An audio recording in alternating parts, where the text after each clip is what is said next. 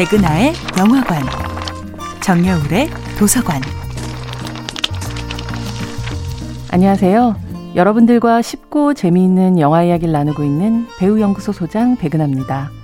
백은하의 영화관에서 이번 주에 만나볼 영화는 데이빗 린치 감독, 존 허트, 안소니 홉킨스 주연의 1980년도 영화 엘리펀트 맨입니다.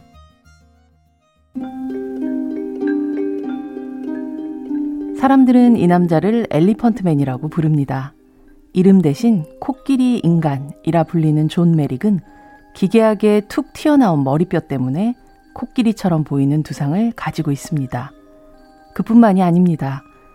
작은 몸은 기괴한 모양의 혹으로 뒤덮여 있죠. 그 혹은 어찌나 크고 무거운지 만약에 밤에 누워서 잔다면 기도를 눌러 질식사할 위험이 있을 정도입니다. 가여운 엘리펀트맨은 평생을 제대로 누워서 잘 수도 없습니다.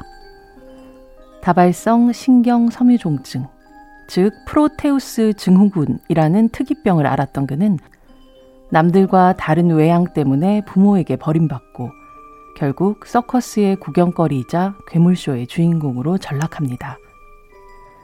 영화는 존 메릭의 외양을 이렇게 묘사하죠.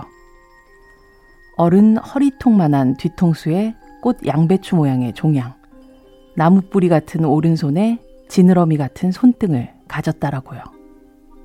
세상은 이 남자를 재주 넘는 원숭이나 곰과 다르지 않은 존재로 대합니다. 그 누구에게도 해를 가하지 않지만 그는 임산부나 아이들은 보면 큰일 나는 끔찍한 형상의 흉물로 취급됩니다.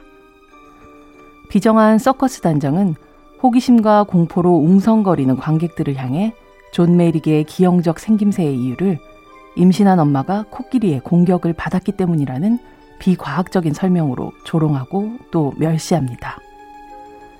1972년 장편 데뷔작 이레이저 헤드 한 편으로 컬트 영화의 조상으로 자리 잡은 데이빗 린치는 자신의 두 번째 작품인 엘리펀트 맨을 통해 끔찍한 외양을 가졌지만 누구보다 아름다웠던 한 남자의 일생을 때론 뉴스릴처럼 참혹하게, 때론 마법처럼 환상적으로 그려냅니다. 엘리펀트맨은 존 메릭이란 인간의 기구했지만 동시에 숭고했던 삶을 통해 인간을 인간답게 만드는 것이 무엇인지, 진정한 아름다움이 무엇인지를 묻는 영화입니다. 백은하의 영화관이었습니다.